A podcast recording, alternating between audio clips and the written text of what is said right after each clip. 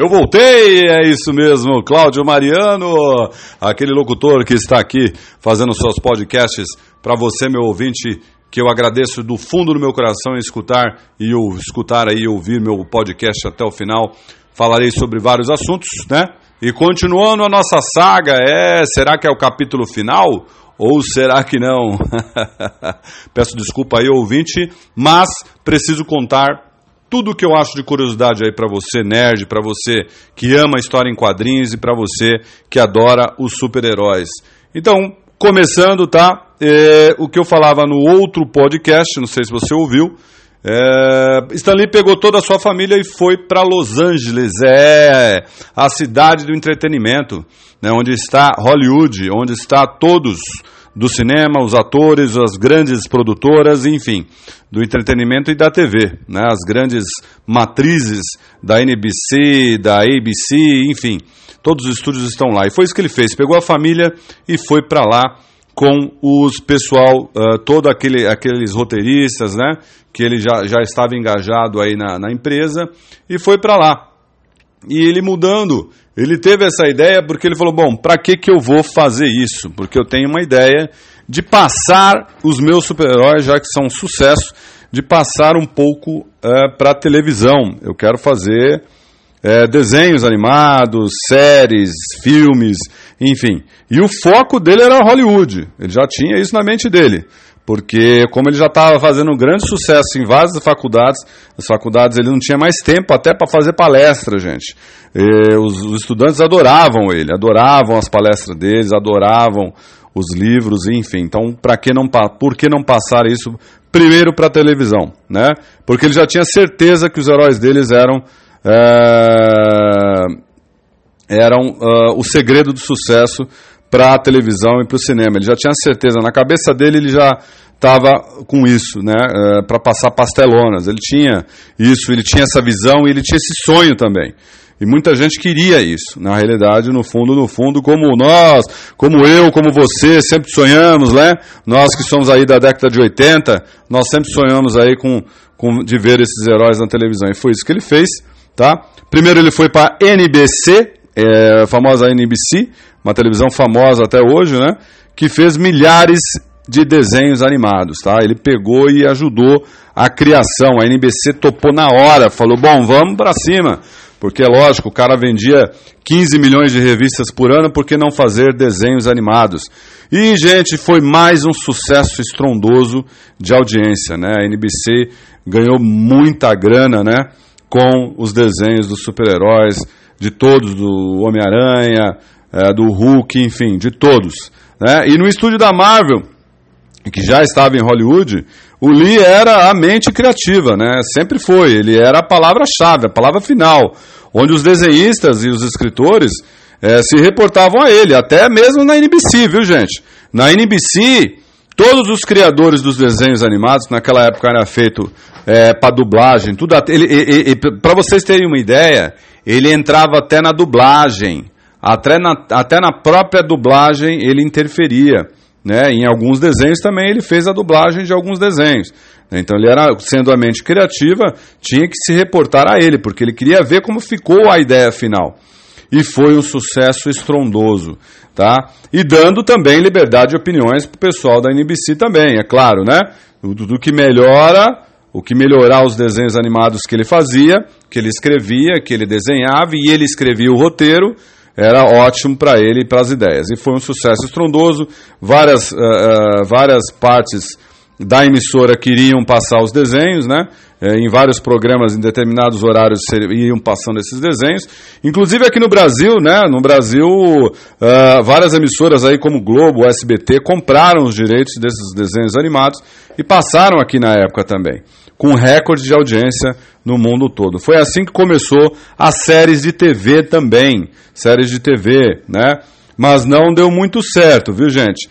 As séries de TV na época dos filmes não deram muito certo porque é, foi do, do jeito que ele queria. Ele pegou os atores, conversou com os atores, pegou os atores certos, enfim, vai, mas foi muito fraco de audiência a série de TV. Era só os desenhos que davam certo, não sei porquê.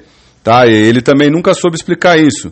Né? As audiências é, eram mais fortes para os desenhos animados. E as séries de TV de filmes eram fracos. Né? Tirando aí o incrível Hulk, que era com Lou Ferrigno e aquele outro ator que eu não lembro o nome, que foi um sucesso, né, o Hulk, é, mas não tinha tanta audiência assim como tinha os desenhos animados, né?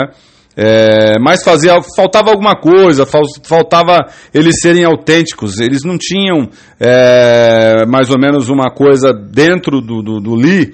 O Lee não conseguia passar aquele coração criativo que ele tinha para séries de TV. Ele não sabia se eram os atores, se essa criatividade dos atores ou quem escrevia os roteiros. Na realidade, ele até escreveu um roteiro para um, uma série, mas também não deu certo. Né? E aí é, não teve muita audiência. Foi aí que o Lee convocou uma reunião, tá? Com a CBS, gente, já outra, né? É outra emissora, com a CBS, né? Para quem pra, mais popularmente conhecida, né? Mas eles não, eles não ouviram as ideias do Lee. Porque o Lee chegou para eles e falou: olha, eu quero mais assim, enfim. Deu várias ideias, aquelas ideias criativas que ele tinha realmente no, no, nos livros que ele fez, que vendia mais de 15 milhões, nos desenhos que ele escreveu, desenhos animados, e a CBS não ouviu, ninguém ouviu, e os filmes foram cada vez caindo é, no fracasso. Né? Tinha audiência, mas não tinha muita audiência, então foram terminados aí. Isso mais ou menos nos filmes da década de 80 e 90, que foram fracos de público, né?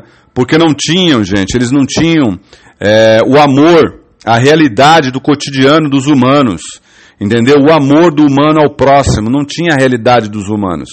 É, era somente superpoderes, era uma coisa meio que combinada, as lutas eram mais ou menos coreografadas, então não era uma coisa meio que robotizada. Não tinha aquela, aquela ideal humano que era passado nos desenhos animados e nas revistas. E foi aí que Lee ficou frustrado, né? É, como foi um fracasso uh, nos filmes, ele ficou muito frustrado. Foi uma época horrível, uma época que estava em briga forte com a Sony também, tá? Ele brigou com a Sony, que já tinha os direitos do Homem-Aranha, tá? Já tinha os direitos do Homem-Aranha, até que Lee conheceu. Uh, até que um dia, né, Lee foi lá e conheceu é, Avi Arad. Uh, na realidade, Avi Arad é um grande produtor, tá? Esse Avi Arad é um produtor executivo de Hollywood. Tá? É um produtor fudido, o cara tem dinheiro pra caramba, gente. Eu sei que o nome dele é esse, eu, eu pesquisei. É AVI Arad, Avi Arad. E ele, né, falou e entendeu o que o Lee queria passar. Entendeu? Conversou com o Lee, era um fã de quadrinhos, né? E ele falou: "Não, vamos, vamos para cima, vamos passar pastelonas. Eu quero fazer grandes filmes com os super-heróis", né? Que também é, é, Lee chegou até a presenteou, né? O Lee é, apresentou o Lee, na realidade, chegou para o Lee, vem cá que eu vou te apresentar para grandes produtores. E, e apresentou o Lee para grandes produtores, cineastas, tá? E também grandes atores. Né? Foi aí que, que começou a era dos filmes dos heróis. Porque ele conheceu também, gente, olha que engraçado e minha curiosidade quando o Lee foi apresentado pro. Olha, olha a criatividade do cara. Quando o Lee foi apresentado pro. para aquele cara que fez o. O motoqueiro fantasma, né? Esqueci o nome dele agora, o Cage, né? O Nicolas Cage. O Nicolas falou: pô, eu sou um grande fã seu, tal, e nossa, é uma honra minha. E ele falou: não, é uma honra minha conhecer você, um grande ator, tal. E na cabeça do Lee eu falei: eu já tenho super-herói para ele é o motoqueiro fantasma. E foi isso que aconteceu, né? Ele já tinha esse super-herói para ele, combinou com ele tudo. Ele falou: não, é uma honra fazer um filme, apesar que não deu muito sucesso, né, gente? Vocês sabem que o motoqueiro fantasma deu e não deu muito sucesso. Mas pelo menos se pagou e deu um lucro aí, né? Um lucro bom. E foi aí que os, que os filmes começaram, né? Que era um sonho para todos os fãs. Tá? Todo mundo enchia, enchia, enchia mesmo a, as caixas de postagem de e-mail do Lee, é, é, dizendo para ele que é o sonho, o sonho de todos nós, né? Era ver esses grandes heróis nas telonas, né? E como os executivos viram aí lucro, né? É o lucro certo, né? É, é os filmes começaram a sair do papel, mesmo sendo caros porque entrou também uma parte da Disney, a Disney começou a, a se interessar, né? alguns filmes foram estourando de bilheteria no mundo todo, dando altíssimos lucros, né? Inclusive o Nicolas Cage acreditou nisso, porque ele entrou de cabeça aí no Motoqueiro Fantasma e acreditou nisso, né? Então aí foi começando a dar altíssimos lucros nos grandes filmes e foi aí que despertou a gigantesca Walt Disney e a gigantesca Disney a, a, a, ter mais interesse, muito mais interesse na Marvel. Não é, não é, mesmo, gente? Então foi isso. E aí que começa toda a era, tá? Então aí, é, gente, acabou o sétimo capítulo e vai ter mais um. Eu prometo para vocês que é só mais um, que já está no final, tá?